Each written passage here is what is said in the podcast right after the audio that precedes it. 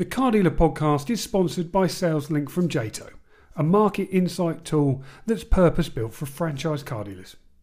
Get analysis on thousands of new vehicle transactions every month from all the major brands. See model mix and trim data for the brands you sell, as well as competitor data, all in the free web based platform. It lets you track vehicle option uptake, colour preferences, and gives detailed data on pricing and discounts. Sign up for your free SalesLink account today. Visit jato.com slash SalesLink to start unlocking your market insights.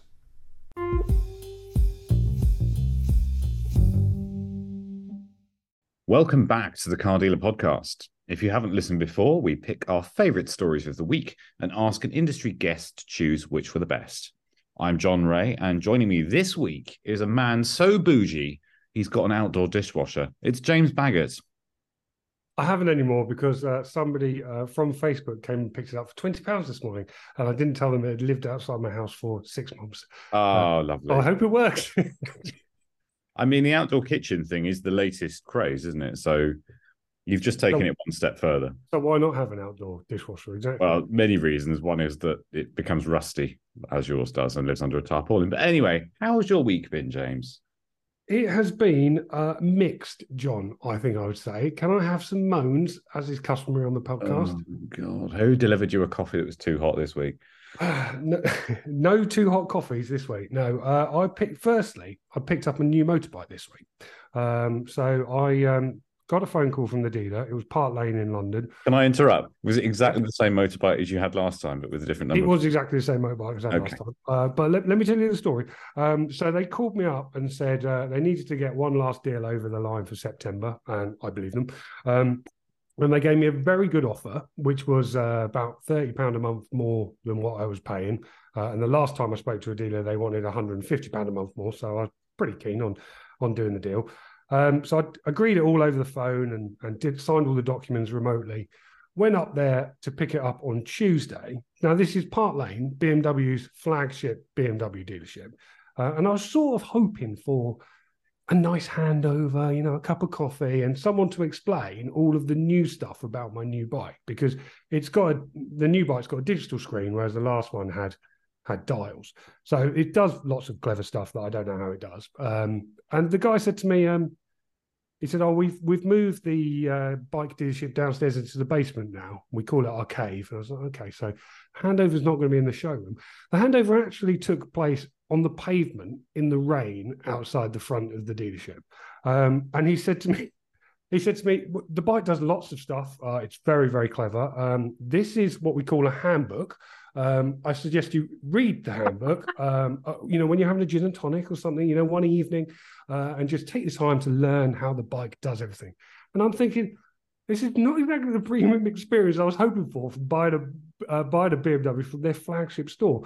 Um, and then he said to me, he said, um, one thing I, have just noticed, uh, it's got a big scratch downside of it, but don't worry, uh, don't worry, uh, we'll get that sorted for you. And he just seemed to gloss over it so quickly.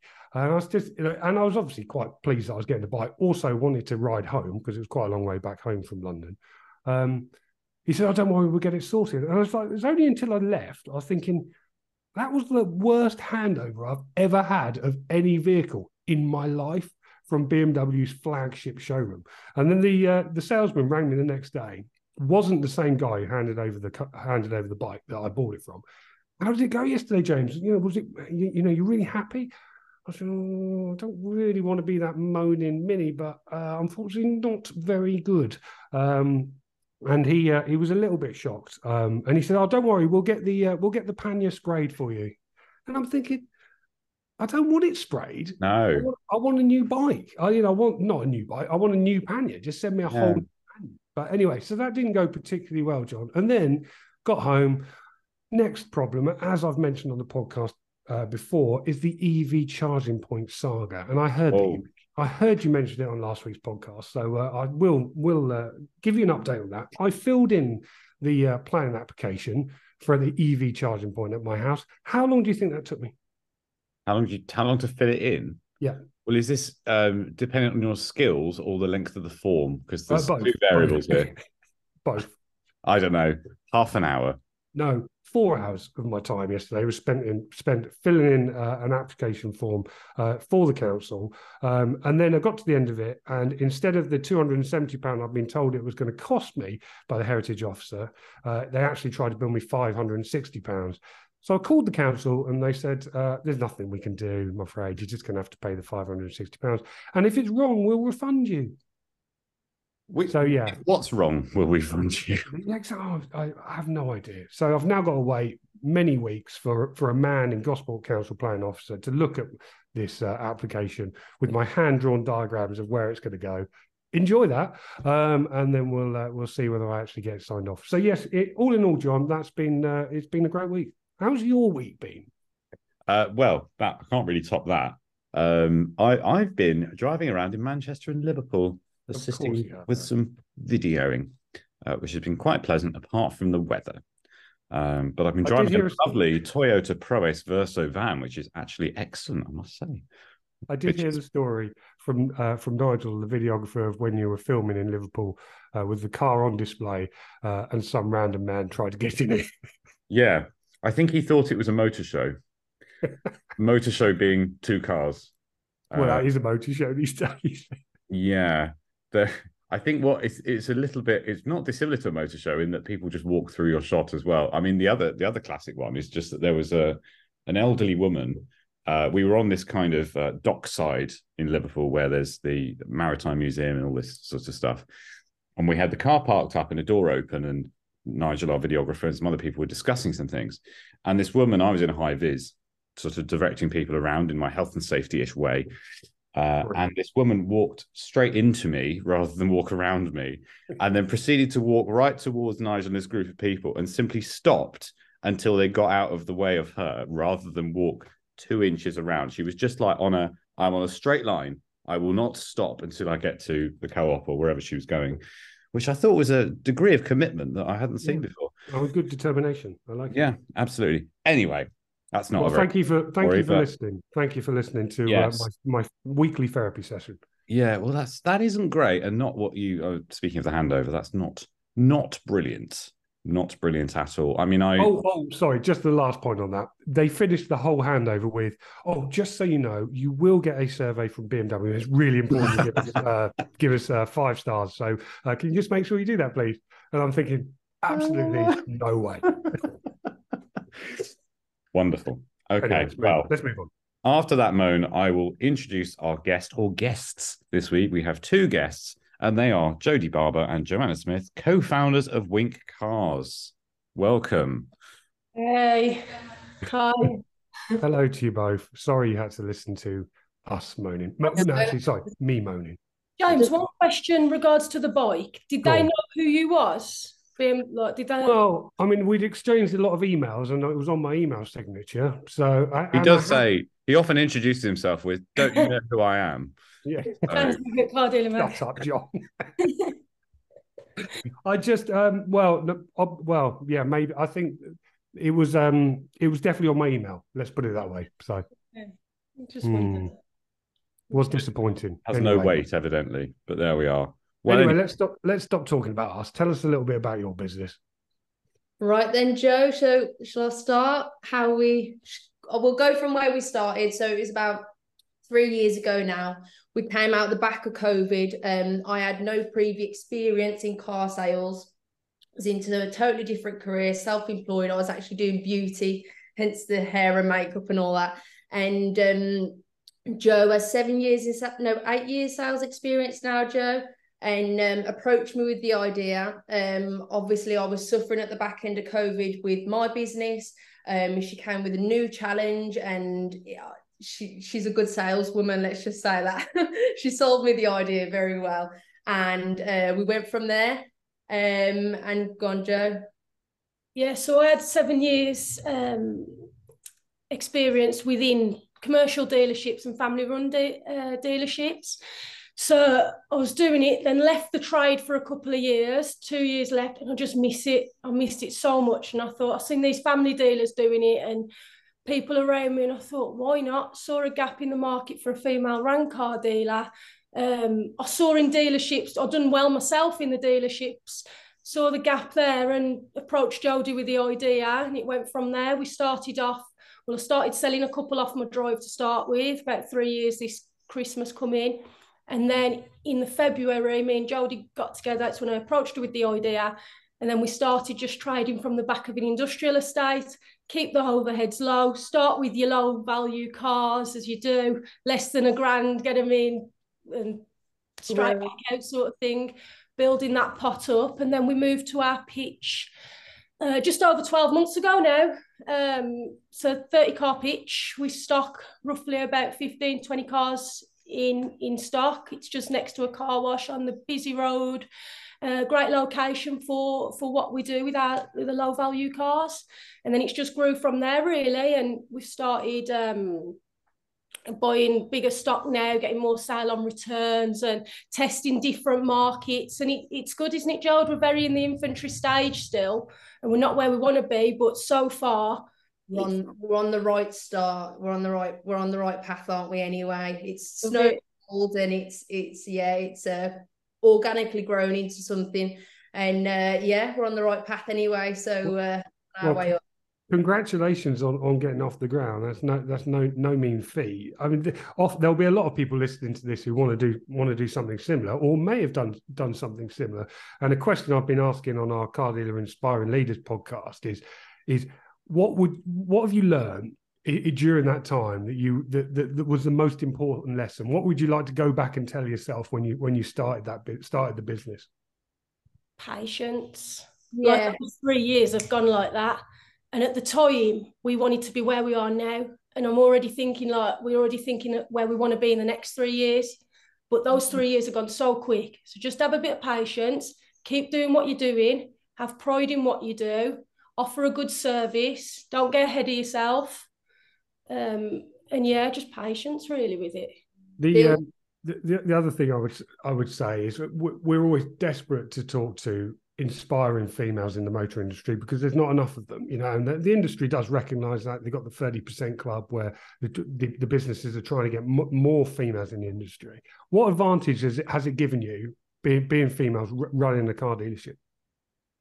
I think it always does have its perks. Um, like you have to be careful what you say, but uh, uh, not to offend the males, but you have a trustworthy factor there sometimes, and uh, people do buy into that, and it works in our favour. Um, we do it the right way. Don't get us wrong; it's worked against us a lot in the motor trade as well. You know, when we started, people didn't take us seriously. They saw two girls rock up with a few cars. We were approaching mechanics, bodywork specialists, and they were like, we had a few eye rolls and things when we walked away. But we, we we're tough skin. We use it to our advantage, and um, I, yeah, I think I I think we yeah, I, yeah, I think we just use it to our advantage, and um, it it works well. We've got that trustworthy factor. We appeal to young moms, single parents. We also appeal to the older generation, and um, yeah, so it's it's worked well for us, really, hasn't it, Joe? Working our favour. Yeah, and times have changed. Like I've worked in dealers like seven years ago. I worked for the Pendragon Group, and those times have changed 10 years ago from 20 years ago 30 years ago. These hard sales where you've sat down sit in front of a salesman and he's boom boom you need this this this and it's hard sales. Times have moved on times have changed and we're finding that the public they don't want to be sold to like that anymore. And with our approach we put our personality out there when we sell. We're, we're honest. If we don't know the answer, we'll say, we'll tell them we don't know the answer. If the car's going to be a couple more days because it needs works doing, we'd be honest about that. And people respect that and want that more these days than to be sat down and hard sold to them like there was in the day. And I mean, there's no right or wrong way to sell as long as you get the car sold. But for ourselves, this is how this this is what works for us. Has it in, inspired any of your friends to do to do anything similar? Um, car sales. I don't know about car sales. George, what do you? Uh, no, I wouldn't say probably we are the most tomboy out of our friends as well. So cars probably isn't on their agenda as much. But um, we have had people message us because we've grown our social media on our TikTok. Young females message us and say, "Wow, this is something I want to do. Um, where do we start?" And ask for advice and things like that. And we're so open to it because you know any industry that you're in there's always room for someone else you know um so we're so open to helping um and yeah so we have had a few young females message us which is quite nice actually yeah yeah yeah i bet it is and I was going to ask you, do, do you use uh, this to your advantage in your marketing? So is, is it something you shout about? Yeah, for sure. I'd say we plaster the UK's only female car dealer um, as, as much as we can. It's our USP. Um, we find that it works. Well, people see a TikTok, they see a girl in a car, and it doesn't normally match up. So it does work in our favour, definitely, doesn't it, Joe? Yes, definitely. We we we've been in the paper and we was on the radio as well. Just because it is that niche, it's a, something a little bit different. So we do use that to advantage. I'm going to tell every man and his dog that will give me five minutes and listen to us what we do because we want to tell it and we're proud of what we do. Yeah. Um. So yeah, we do scream it from the rooftops, don't we? John? We're on the socials as well, and yeah, we tell as many people and want to get in front of as many people and talk to as many people as we can. We know how key it is so, what's the grand plan? Where would you like to see the business? The grand plan at the minute was talking. We just need to keep building this pot up, keep building the pot up. We adapt with the market at the time and see and adapt with the way cars are changing and like eventually they're going the electric all this so we'll adapt with the market at that time we've just started dabbling in the classic car world and it's something that interests me so much it's such a niche market I'm not familiar with it. I've always sold cars like your low values, your Fiestas, Focuses, so it's completely new and it's learning all that. But it's so it's interesting. And we sold our first car on Cars and Classics yesterday, actually, didn't we, Jode? Um, so that was quite nice. But what was that? That was a Defender 110 that was. Um, so that was annoying. It was good to get in front with the guys at Cars and Classics. But so we're learning that at the minute. Like we've got an SL450 and got MGB, and it's just like you're getting these cars in. Okay, this the MG we bought. You can sell it as a, it drives okay. I've been driving it around ourselves, but it needs a full respray. And so we're learning. Okay, do we send it off for a full respray, advertise it, or just advertise it as it is as a project? So it's just weighing up and what it owes you and the mm. we're learning we're learning the market at the minute but it's it's good it's very niche and i found like with classic car customers i'll speak to anybody who'll give me five minutes on them because we learn with classics and we're learning off people who've been in the game for 30 40 years. And customers like i've got a guy i've got on the sl at the minute and I, had a, I gave him a call yesterday just had a chat with him about the mgb and he's he, he might not buy the sl off me but for his advice and just to speak to him about it because you learn a lot more of those guys and you can watch your youtube videos you can sit and you can read up but you properly learn by doing the job getting out there getting in front of people. So yeah, um, yeah we'll, we'll test that market but back to your question sorry james where do we see ourselves? At the minute we've got that pitch on the side of the car wash it's great we love it but we want to grow we've got big we got we got dreams we don't want to just stay at the car wash forever we're doing all right we could do but we want to move to that next stage earn more money and sell more cars. And absolutely. so, where do you get your stock from at the moment then? To be honest with you, we've built quite a community since we started. One thing, what a big thing for us was aftercare, looking after people because they come back in the long run, and we've hundred percent seen the results to that. Um, so we do have a lot of customers. We've probably had about five people refer a car to us the past week, week and a half. So a lot of people coming back to us, car that we may have sold to them come back, or um, private sales. We'll have a look on Auto Trader, Facebook Marketplace, uh, just in the local area. A lot of walk-on customers, don't we, Joe? Yeah, walk-ons as well, because we are on that busy road. Got a big sign, banner outside, sell your car to us. People come on, and that's a great, a great way of um, getting in stock as well. Because we do use the normal platforms, which everyone does, and we've dabbled with auctions in the past, but got stung. We're not a big company where you can go out and buy twenty cars from auction. It's okay if ten ain't wrong, plus it's coming out of somebody else's pocket. But we've dabbled with that. But the best sort we get is just um, referrals and people. Mm. Um, we do a lot of sale on returns as well, and we're doing quite well with that. And because people trust us to sell their car for them, um, so we've got a bit, a few of those in at the minute as well. Um, but majority of our stock is referrals, auto trade. I get the odd one in the paper. I look in there. Shouldn't say that's my little secret. hey, but you've got the the old boys selling the paper, and you know that you're either going to get a really good deal, a good steal, or they're going to be like, no, boom, get lost, like, and but yeah. you know the car's been looked after, sort of thing. Get some right good steals out the paper. Actually, it's more little gem, actually, isn't it, Joe? What we yeah. look at We're on a podcast. well, I wish you all the best of luck with it. It's very good to have some fresh faces on the podcast. So thanks for joining us. Thank you, James. Yeah. Well, we shall crack on with the stories then. Uh, so, if you haven't listened before, James and I have chosen our favourite stories from the Car Dealer website this week. We don't know what each other has chosen, and we're going to have a chat about each story as we go through. At the end, Jodie and Joe get to decide whose stories were the best and who is the winner. If you want to play along, you can tweet, sorry, X at Car Dealer Mag and let us know if you think we've missed anything. I need to update this script. Uh, I won last week, so I am going to start with, unsurprisingly, Pendragon, the story that does not go away. So uh, I, I feel like I recap this every week. There's been lots of offers made for Pendragon. I'm not going to reiterate where we're up to now, but the latest news this week is Lithia they have increased their offer to 35.4p, if I can read my own handwriting, which is a 397 million pound total offer. Um, there's some slight complication with the way that they are hiving off uh, Pinewood and so on and so forth, but it seems to all sort of encompass uh, Pinewood. So that is a bit of an increase on their previous offer, which I believe was 32p a share. Is that right? If I imagine that, James? No, it was less than that. It was 20. It was less than that. Okay. Well, they've increased their offer. As a result of that, Hedin and Penske, who of course were also in the running, they have now pulled out of the race. Slightly confusingly, of course. Am I right in thinking, James, Hedin have a portion already? Um, so this is a slightly complicated situation to be in, but they have pulled out of their, their joint offer uh, with Penske. So that is just leaving AutoNation and Lithia. It's looking, say, our experts that we've talk, talked to, like Lithia's one is probably the one that's going to go through.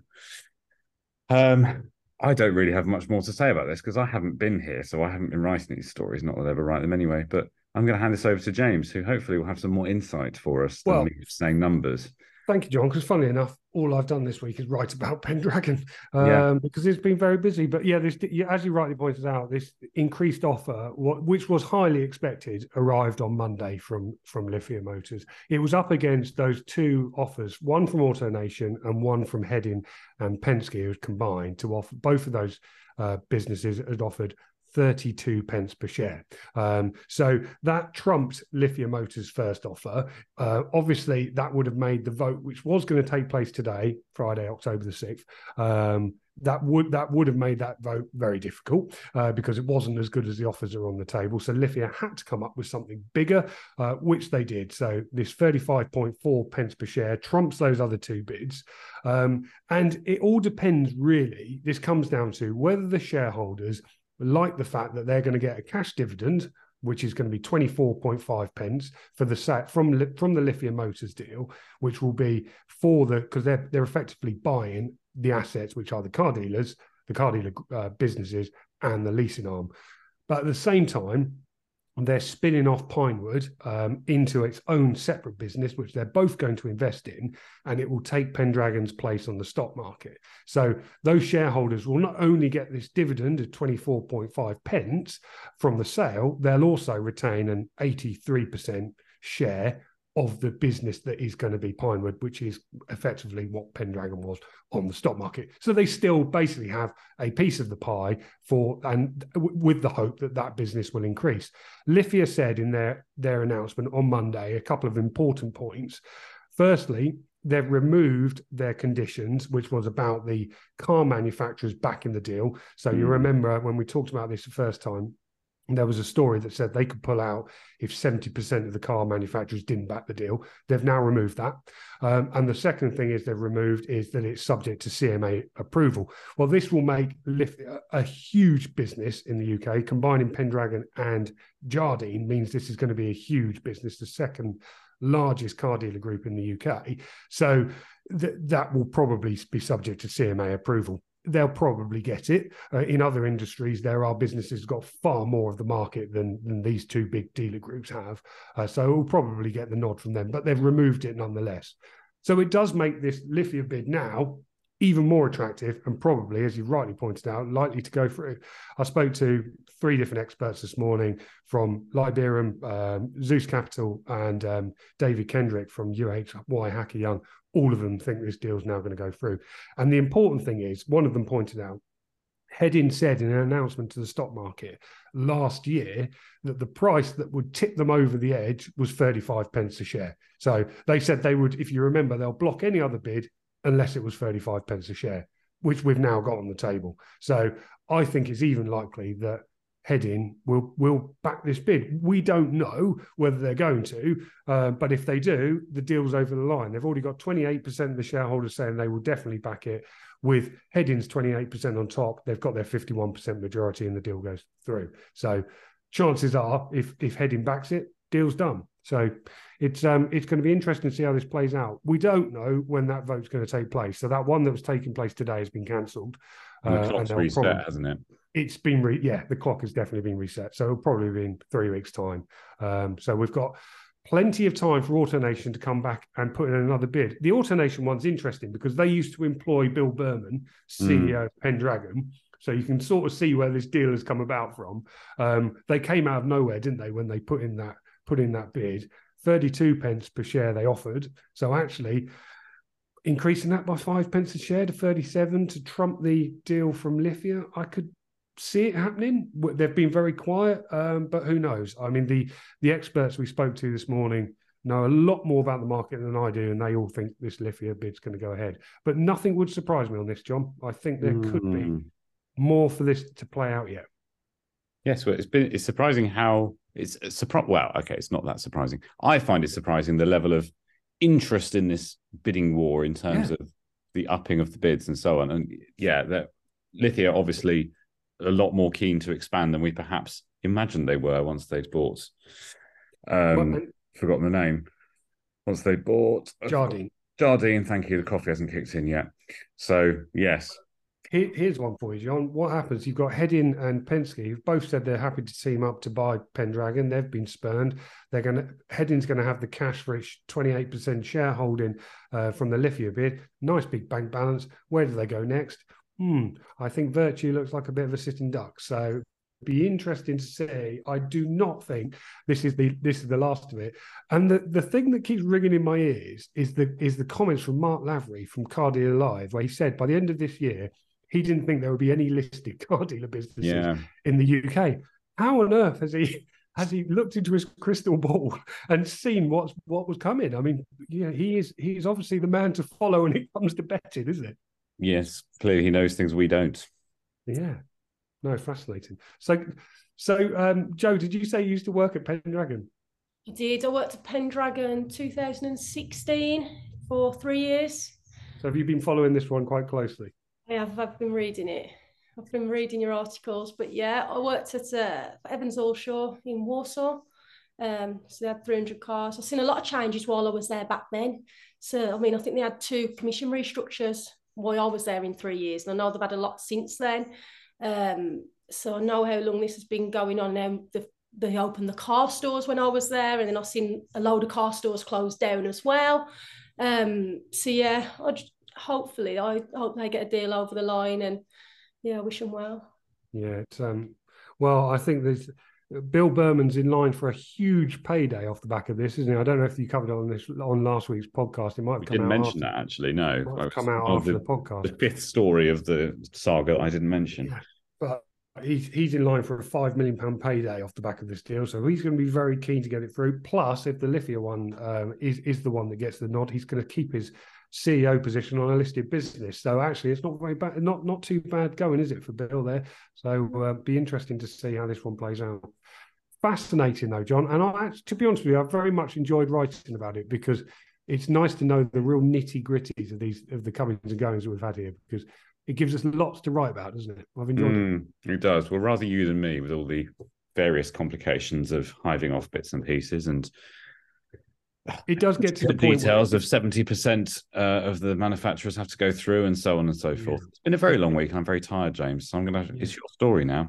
Go for it. Oh, good. Yeah, it's my go, isn't it? Mm. Um, okay, I am going to start with uh, that was obviously my number one story, the Pendragon one. So you have stolen that. Um, but I'm going to start with news also from the stock market this week from listed used car supermarket business Motorpoint, uh, who have booked a 3.7 million pound loss for the first half of the year. And I picked this story because it was rather tricky to write. So this came out yesterday, uh, and as you know, listed businesses put out RNSs to the stock market. Um, and they they take some digging into, let's put it that way. You have to concentrate pretty hard at seven o'clock in the morning to understand what's gone on. But sometimes businesses like Vertu, who put out a statement this week as well, give you loads of detail. They give you all the all of the uh, tables and every everything that you could possibly need to understand it. Motorpoints one was very different.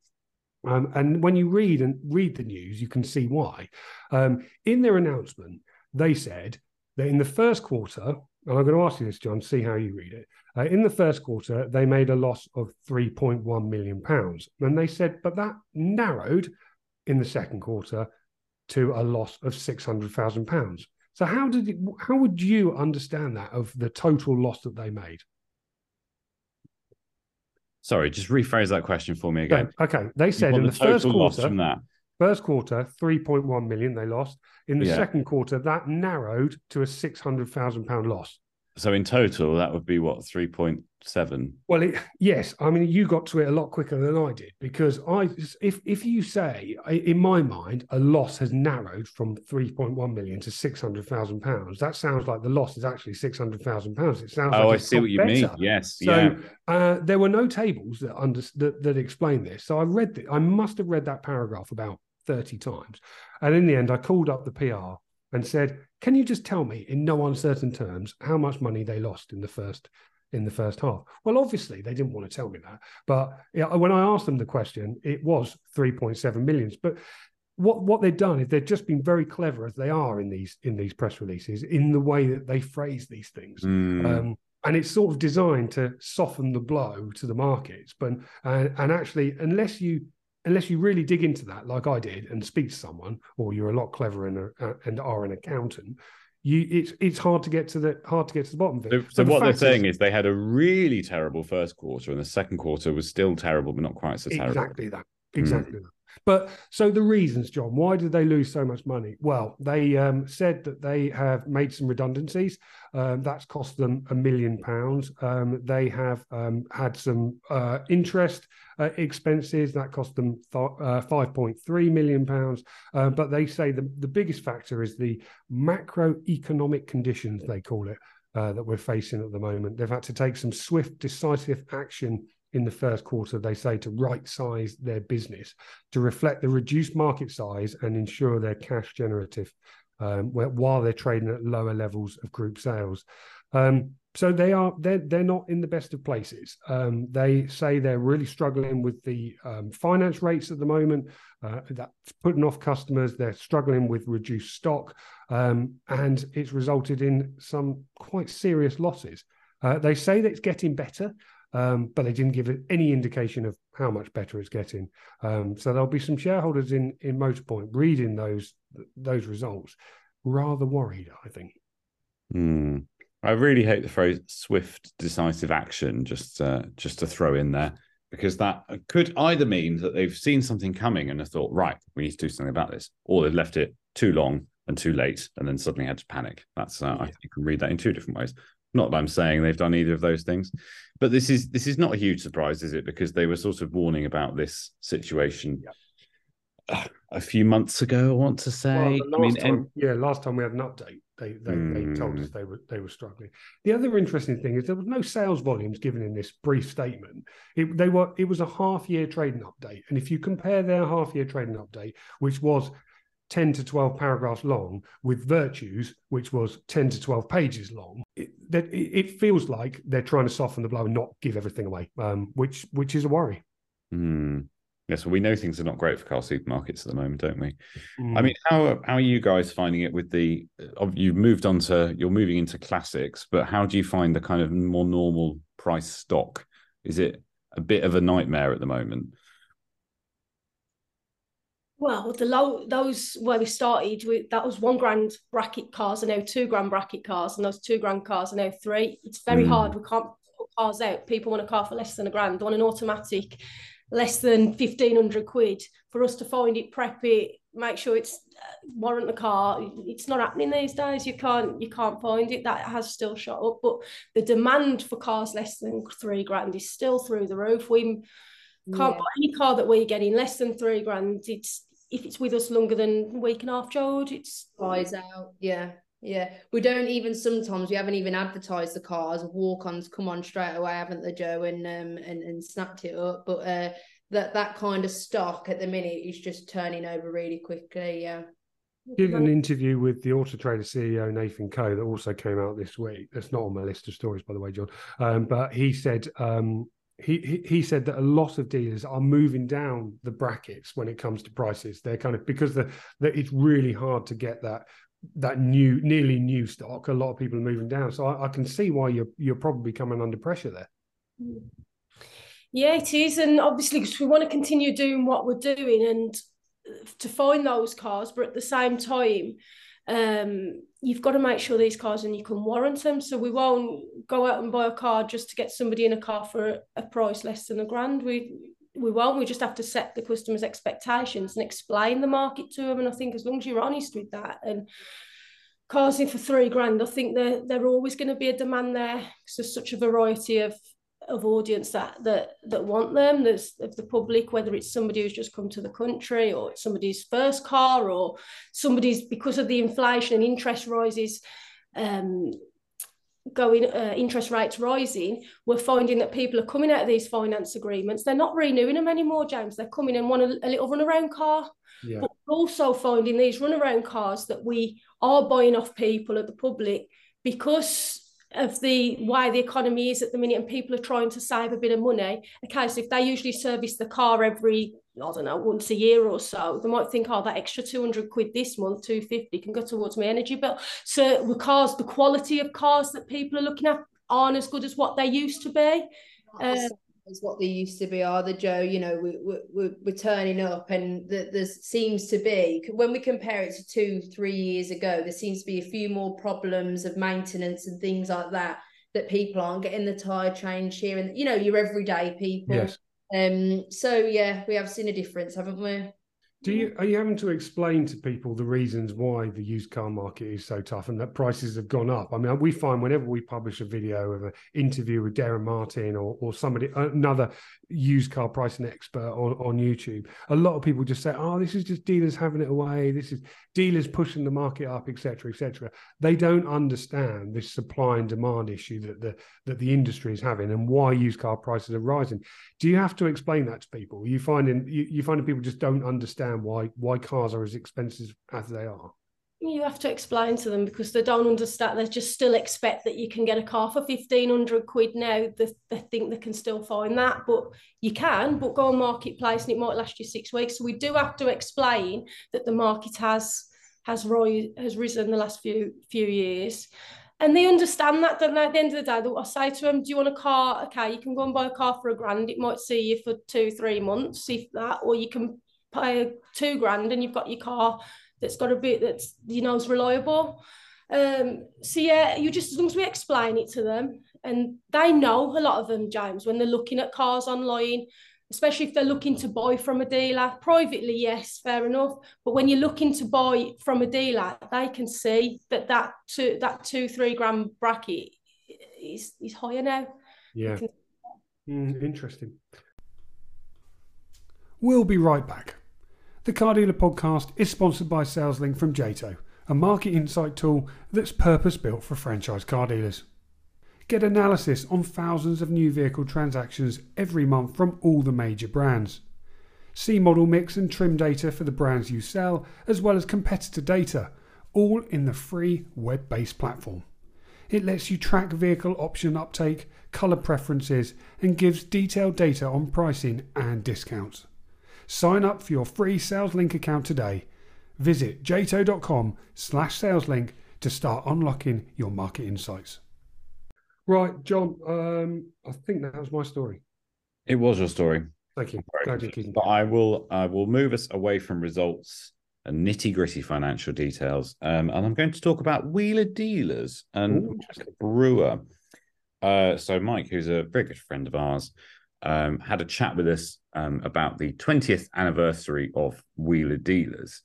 Um, but the thing I'm going to talk about is actually he's he spoke to us quite candidly about the abuse that he gets online. And if anyone listening follows Mike on Twitter or Facebook, or whatever, you'll probably have seen him, uh, you know, retweeting and replying to people. Just the, it gets a constant tirade of abuse. But he's he sort of says, you know, although on social media he tries his best to seem like it's not impacting him, ultimately he's human. It does impact him. So he gave us quite quite a lot of detail about you know the the threats he gets I mean, there's some pretty horrible things. It's, it, have a look at the story and have a watch of the interview. But you know, there's death threats, people threatening to rape his wife and daughter and murder him. He's had people outside his house, all this sort of stuff. And he makes the point, you know, it's it has killed presenters in the past. You know, Caroline Flack had a lot of abuse, um, and it does it does impact him, um, and it impacts his family. And it's just it's interesting to see and horrible to see this this side of um, the the coin, so to speak, and to see what it actually does to him. And I think it's it's just a, a wider point about social media um, that people don't seem to understand sometimes that there is a person behind the thing. You know, you wouldn't, as he says in this interview, you wouldn't go down to a, a car dealer and shout a, a, abuse at somebody who was just doing their job of selling cars. You know, he's a he's a regular guy that's done well, and he works hard, as he says. So yeah. it's, it's, very sad to hear this because you know we we like Mike, we care about him, and we care about everyone. Um, what are your thoughts, James? Well, I mean, I've I've I've been with Mike um, when he when he's had this had this abuse online. I was I was staying at his place once when um, uh, we, we were doing we were doing something for the magazine, and in the morning he just went, James, while we're having a cup of coffee, he went, look at this, and he handed me his phone, and he just let me scroll through his replies that he gets on Twitter, and they were horrible. They were honestly horrible. And this is, you know, the first thing he's doing when he's getting up in the morning with his coffee, reading this tirade of abuse, these horrible, horrible comments he's getting from people. And I just think, I just said to him then, I said, Mike, what, you know, how on earth do you cope with this? And he says, I don't. I, I honestly, and this, you know, this was a good year or so ago. Uh, he says, I don't cope with it. And, it. and it really does affect me. And the thing is, he is such a lovely guy. You know, the guy you see on TV is the guy in real life. He is no different. He is just a real nice, genuine man. So when you when you see this abuse, and, and I see it all the time on, on his Twitter feed, um, I, it really annoys me because I, I, I, people don't realize the sort of chap he is. I've been with him walking in the street when people come up to him and want a selfie. He will stop with every single person. He will talk to them uh, at car shows. He gets huge numbers of people around him, and he will chat to every single one of them.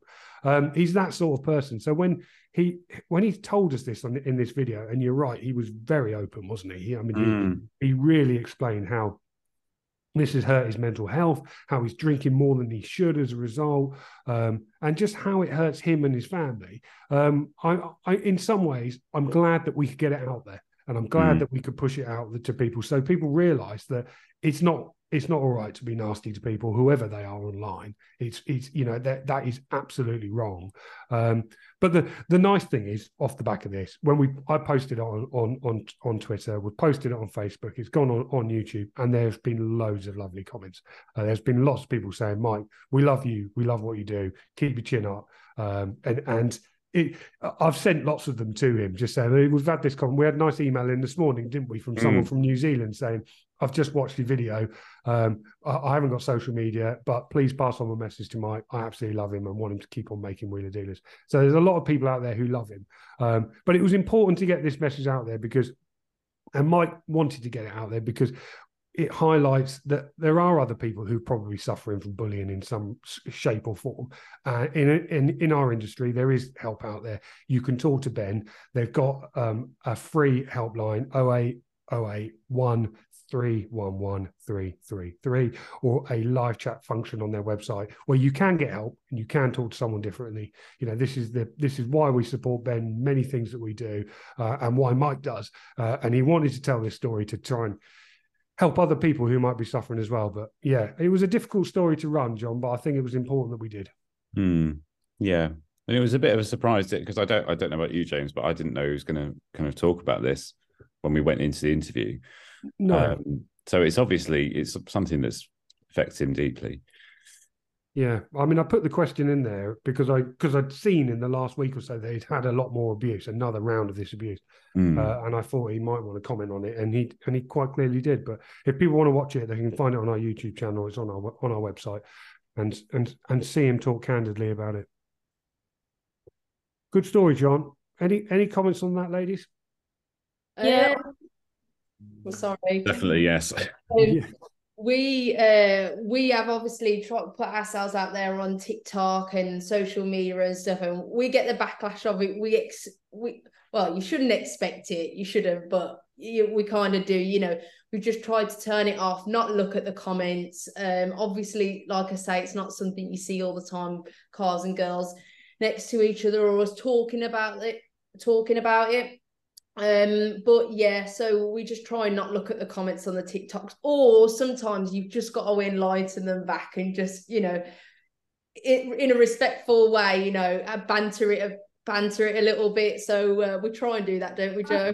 what we get back is not on the scale of like what Mike's been talking about though. So we get the odd comment here and there. Obviously, we're talking a lot smaller scale because we're not Yeah. got a following. When we put ourselves out there, we expect it a little bit, but it's absolutely disgusting. And it's what's wrong with society and social media that Mike and his family are having abuse like this. It's disgusting. You sh- social media should be a positive thing where you put, you market your business, you market yourself, you can brand on there. It's got so many perks, but something needs to change where he shouldn't be reading comments like that first thing of the morning.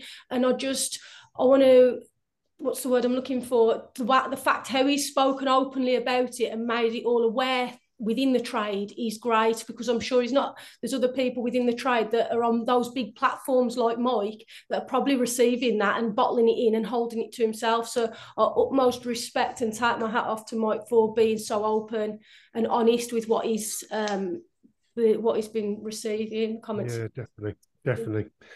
Right, I will move us on, John. Shall I? Do I'll go a little bit more light-hearted, I think. Mm. Um, and this is a story about the uh, hapless car thief who was thwarted by a bollard uh, and jailed after leaving a string of evidence in dealerships. And I picked this story because he is quite possibly the worst thief ever. Uh, so this is a guy who so targeted far. yeah, so far. yeah. This is a guy who targeted two car dealerships during a spate of botched burglaries, uh, writes Jack Williams uh, on Car Dealer magazine.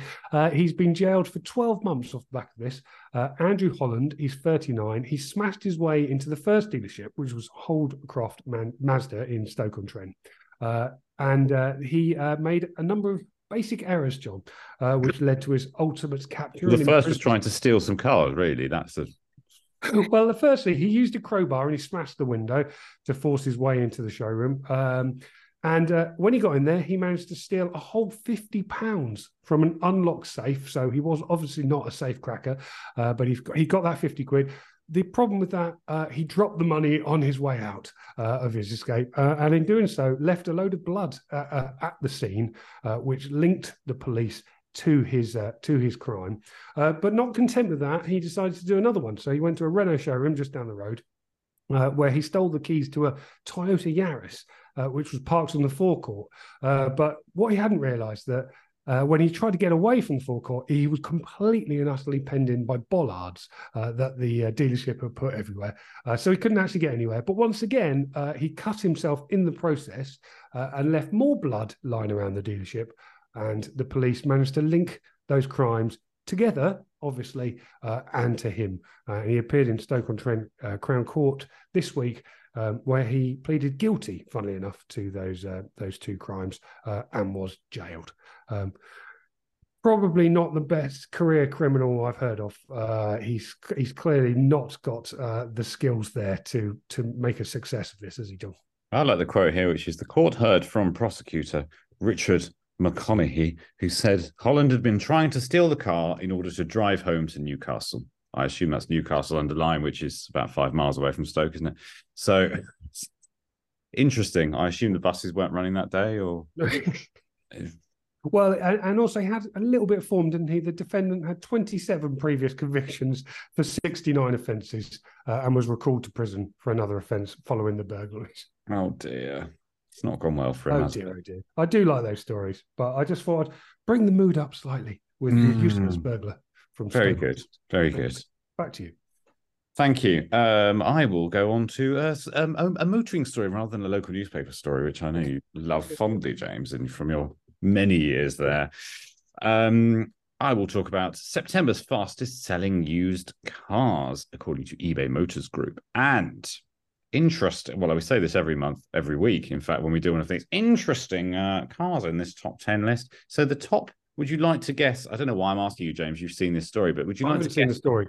The haven't seen the fastest selling used car in September?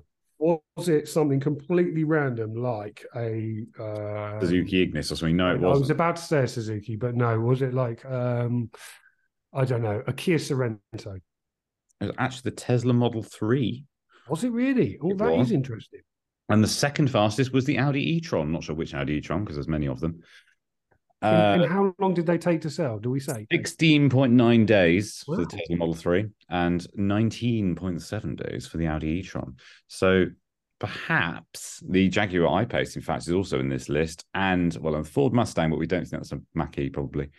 Um, but a lot of EVs in this list, Yeah. despite the doom and gloom around EVs. I mean, we don't know how much they've sold for. Um, it might have been a slight fire sale situation, but they are obviously still in demand, evidently. Which I thought was That is interesting. I'm very, very, very surprised about the Model 3 being top there. But then they have been coming, those prices have been coming down so fast, haven't they?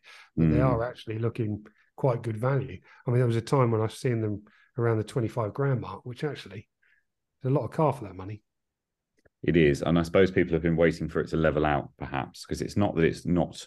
You know, if uh, you're a fan of Apple, aren't you, James? As we know, but if if suddenly Apple cut the price of iPhones and it kept dropping every month, you might yeah. perhaps wait until the price had dropped completely before you went and bought your next one. Doesn't mean you wouldn't want an iPhone, but you'd wait for the prices to level out a bit. Does that make any sense? Interesting analogy. Yeah. No, but I'll take it. Good. Have you Um, guys considered? Have you looked at EVs, or are you staying well clear for stock? At the minute, we're staying well clear, aren't we, Joe? I mean, event we'd like to get there when the infrastructure's caught up with it. But yeah, I've had, I've had a couple of bad experience. I had, I had a GTE and then I had a 330e, and both the electrics failed on them before they reached 70k, Oh. and there was less than four years old. So I've had bad experiences. So I thought that was when I was employed for company cars, so let alone when it's a car that we own and we're trying to sell. And yeah, at the minute we're not there. No, I would probably do exactly the same if I was in your position. Um, right, I am going to move us on, John, um, and I'm going to start stick on EVs though. Um, so this was the SMMT sales figures that came out for September, uh, which showed that uh, sales for the 73 plate were up 21% in September. This is obviously compared to last last year. Hmm. Um, it's the 14th month in a row of growth. Um, but in the detail was the bit that worried me the most. Uh, and that was the news that um, private battery electric vehicle sales had fallen by 14.3%, uh, with less than one in 10 private new car buyers opting to buy an electric car during September.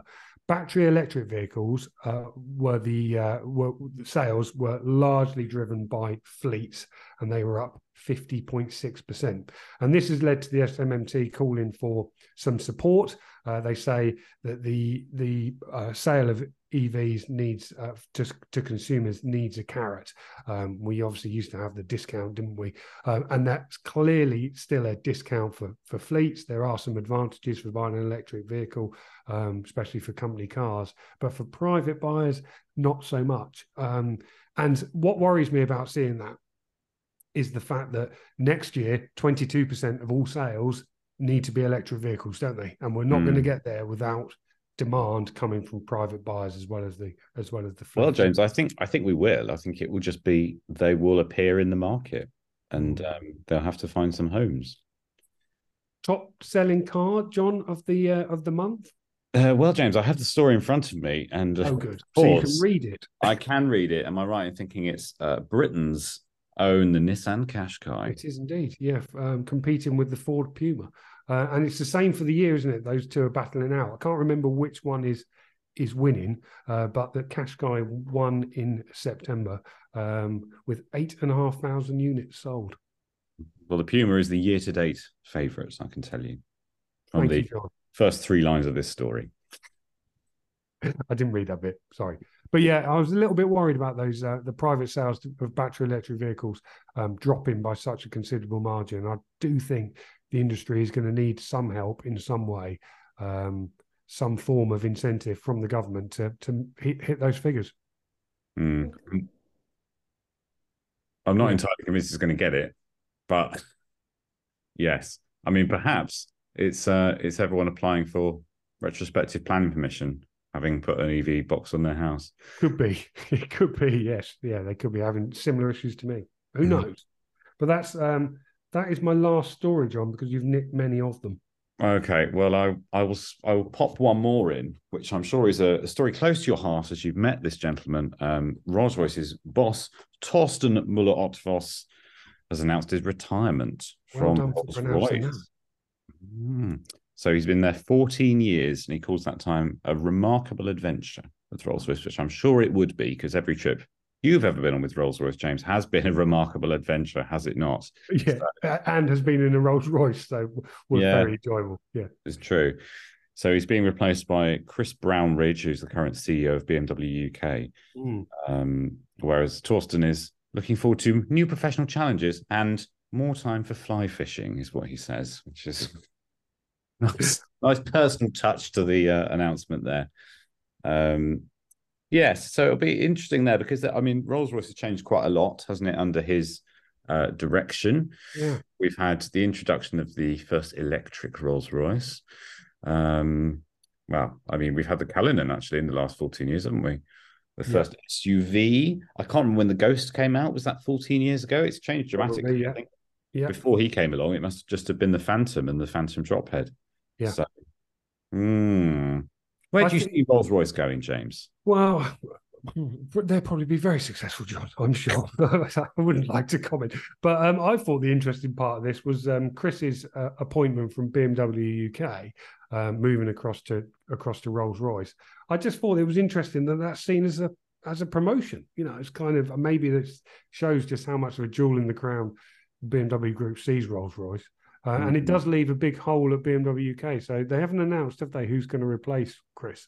Not unless I've missed it. No, I haven't seen it. So uh, it'll be interesting to see what happens there. Hmm. Okay, well, that's the end of my stories as well. Uh, mm-hmm. so I will ask Jodie, Joe, are there any stories you think we've missed this week? We mm. covered that we sold our first car on Cars and Classics, didn't we? yes. Unfortunately, we weren't made aware of that, so we couldn't write a story about it. Yeah. Okay, yeah. Defend the one side. No, guys, I think you've covered it all. What we've what we've read up and researched on yourself, Joe. Do you think anything? Yeah, I think so. From what we've had a look at this week, yeah, it's all covered. Excellent. Like Excellent. we did our homework, John. Yes. That too. Absolutely. Well, I'm not quite sure how this is going to work because I'm not sure who's going to get the deciding vote here, but I'm going to have to ask you both who do you think is the winner? Who's chosen the best stories? Or explain the stories the best. I'll, you know, because I've just said words and then James has filled in the gaps, quite frankly, this week. I vote James. I think the Pendragon story, which is ongoing, covered that. And also, I think the Mike Brewer um, is what happened this week and what he's spoken about. That's really important. And I think that story is very important to speak about. So more votes for you, James. Thank you. Yeah, I am gonna I'm gonna back you there then, Joe, and we'll go with James because we spoke about the Mike Brewer story pr- this morning, doing our homework again. And uh, yeah, we're quite uh, it's quite moving actually. So yeah, definitely. Well, I'm not going to argue with you both because you are the judges. So thank you very much indeed. That's very, very kind of you. It's been lovely, lovely to have you on. Thank you ever so much for being so open about your business. And I wish you the best of luck with it. Thank you. No. Thanks for having us, guys. Yeah, thanks for having us. We re- we really appreciate it. this. Is big for us uh, being a small business and we're growing, and for females within the industry. Uh, hopefully, seeing a face on these platforms helps others too. Such a big platform as well. Being on here, so we appreciate it. Thank you. It's an honour. No worries whatsoever. You're saying all the right things. Yeah, definitely. well, on that note, all that's left for me to say is thank you to both of you for judging today. It's been great to have you on, and all the best with the business. Um, I'm sure it'll go from strength to strength. And thank you as well to James for competing. And thank you for listening. We'll be back next week with another episode. Make sure you're subscribed so you can be notified when that goes live. If you're listening on Spotify, swipe up now and vote on who you think won. If you want to check out the stories we mentioned today, click the links in the show notes below or head to cardealermagazine.co.uk. Thanks again, and until next time, goodbye.